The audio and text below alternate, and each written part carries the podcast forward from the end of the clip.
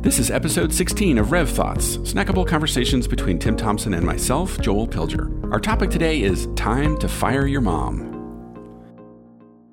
So, Tim, I'm going to ask you an eminently practical question I've heard a number of times. I think I even asked it once or twice uh, in my previous life. I need to switch bookkeepers, but I don't know. I don't know where to start because I'm afraid and I'm not really sure what, what why am I stuck? Why can't I just get over it and make this transition? Help me out. Where do I start? Oh, that's so funny. Uh, yeah, that's great.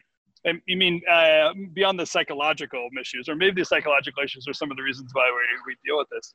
Yeah, um, we'll start there. Let's just well, well, let's just say this: like the, even the need to change bookkeepers is usually uh, defined within the um, the season of your firm, right? So whatever firm, whatever season you're in, usually, um, you know, we start off very entrepreneurial. And um, when I think of an entrepreneurial business, I think of it. The what identifies entrepreneur business are terms that we use like family. Like we'll even say something like, "Oh, we really love our bookkeeper. You know, he's like family to us." Um, yes. or very literally like it's your mom it's your bookkeeper it is your family. Um, and then moving from entrepreneurial business to small businesses you have to start kind of going away from the family and going towards professionals. Yeah i'm laughing because that is incredibly common and i'm sure somebody's right now smiling because they're somewhat sheepishly uh, embarrassed that it's amazing how often it's the owner's spouse that does the bookkeeping or it's the owner's mom or dad that does the bookkeeping and then then a day comes when you were like am i really going to fire my mom oh joel literally like i was on a call with somebody it's probably been a couple years now and i was just explaining the idea of transition and growth and you know from one season to the other and i said i said eh, you know this is the season where you have to fire your mom and that person's mother was the bookkeeper. And I was like, oh, I shouldn't mean it. I didn't even know that part yet. Yeah, and it makes sense, right? Like you don't really have money or whatever you're you're kind of cash poor early on. You're trying to make ends meet at your house. Um, there's some real family needs. And if you're you know, making enough money to get by or the same as you were as a freelancer but trying to grow into a business you really are pulling in friends and family. You're bringing in the first people you meet and if they're qualified and the right rate you take it. So what's the, the transition fear? though. Okay so i'm an owner. What what is the fear? Can you give it a name it's control. We're afraid of control. The, we've trusted this personality um, for many years, and we know they're a trustworthy person. They've gone through all the tests. They've touched your money. They paid their bills. They found mistakes. You've f- filed your taxes. You know, like it's good enough.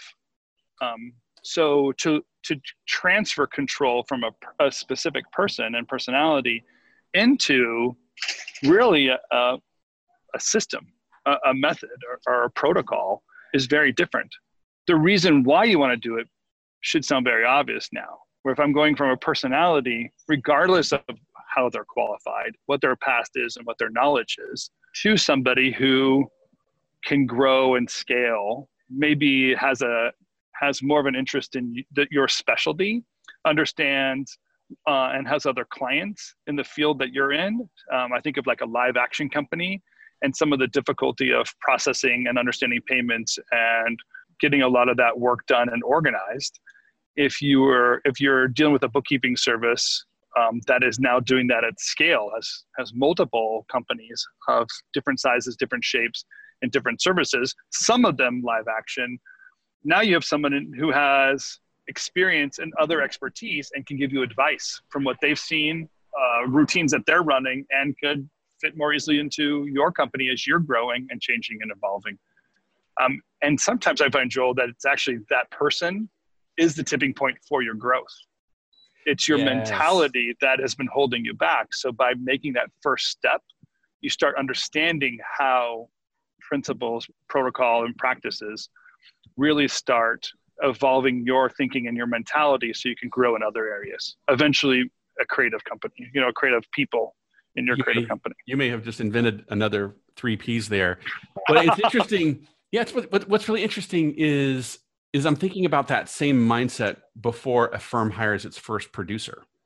and it's a similar thing of no i have to control the projects i have to communicate with the clients it's all control control control but here's the takeaway that i'm getting from you because i'm hearing you say it's not about trusting some person and then finding a new person that you can trust that it's rather moving from a mindset called i put my trust into a person to i put my trust in a process. Yeah and i'll be honest like it kind of sucks sometimes doing these transitions so i don't blame people for not just want to jump right into it.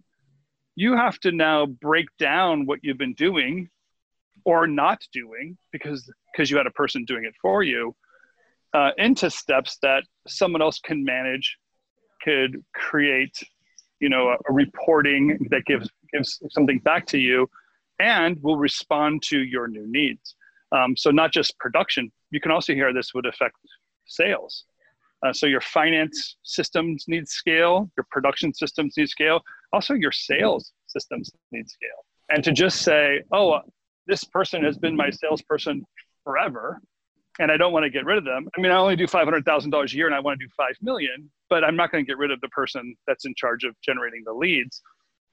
You're gonna. It's a very, it's a very different problem to solve at five million because you're through some of the stuff we'd like to talk about, but what other people have kind of realized themselves is, you know, generating leads takes systems, practices, and protocols to make those happen. Well, I think it's it's fun when an owner thinks, okay, I trust this person because, quote, they get it.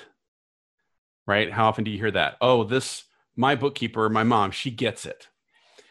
But then when a real expert comes in and says, I'm a bookkeeper, I have a firm, I have multiple clients, it's amazing how quickly they'll say, oh, the bookkeeping process looks like this. And they'll just break it down for you we follow these steps, we have these routines, we use these systems and this technology to make all these things happen.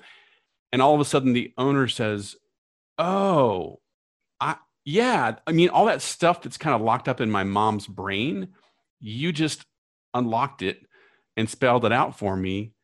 And sometimes there's a lot of confidence you gain by by just simply realizing, "Wow, there's somebody who gets it more than I do. They're they're actually able to explain it and teach it and maybe divide and conquer it so that of these 18 steps we have to go through now the owner is only owner is only involved in maybe this one like now you have to proof the invoices before they go out but that's it you don't have to write them yeah and so when when it comes to bookkeeping you're, you're hitting exactly the goal when i put in bookkeeping systems with my clients in order to feed our creos system.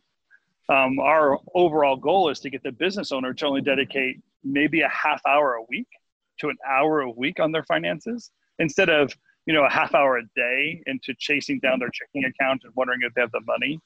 Um, but to be able to get from reactionary to proactive and to trust that your checks and balances within the system won't have all your money disappear won't uh, accidentally spend too much on an invoice and not leave enough for payroll.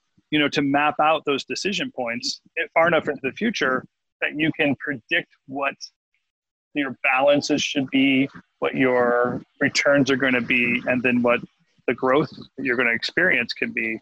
Um, that's the goal and it takes like professional level expertise to to do some of that.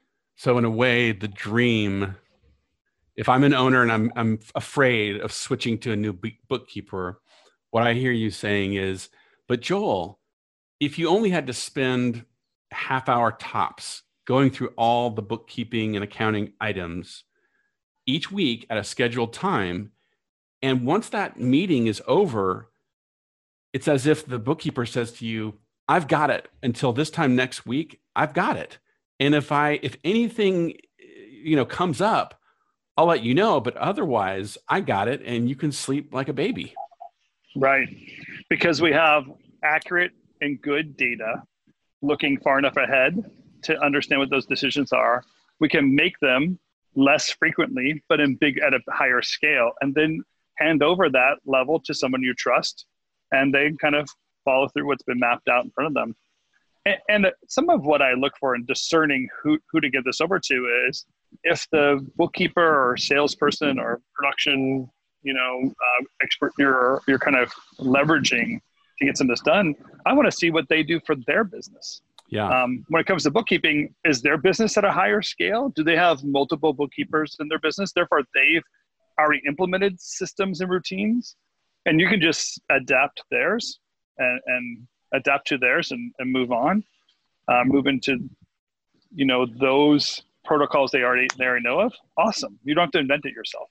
Um, but you still, as a business manager, want to know what's happening. You want to have oversight and knowledge, but to do all the tasks, that's what we're trying to get help you let go of. Yeah, the, that that term visibility.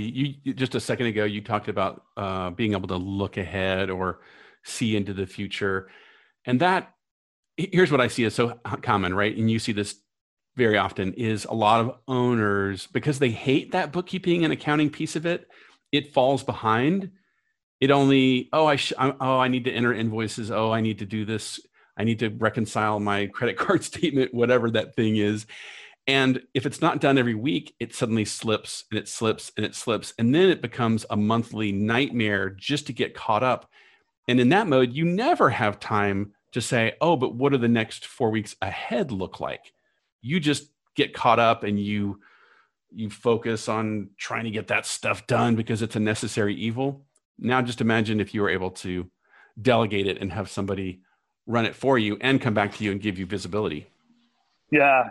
And so to to walk through that process is a growth process for people. And that growth process, it's harder. Those first few weeks, a couple of months, all of a sudden you went to something like, wow, it was so easy. You know, this bookkeeper came in and they already knew everything and they just basically did all the work and printed the checks um, all of our transactions were wrong. And at the end of the year, we have, it's a 20 hour conversation with our CPA to get it all lined up.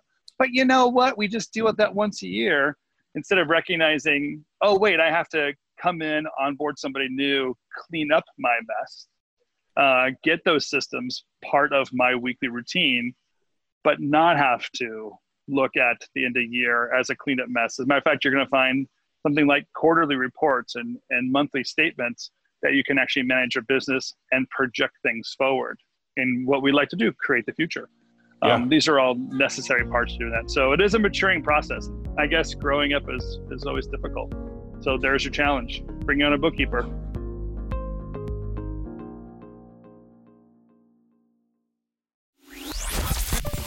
I want to tell you about a place to connect that you might not know about. It's our online community called Rev Community. It's a great place to get to know other creative business owners like yourself, to share some thought leadership and read other encouragement, to be challenged in this new marketplace, new technology, ideas, economic trends. And it's a place to research. Check out many of the resources we have online, our videos, and of course this podcast. Join us today at revthink.com slash community. If you're a creative studio owner, feel free to join us today at revthink.com slash community. I look forward to seeing you there.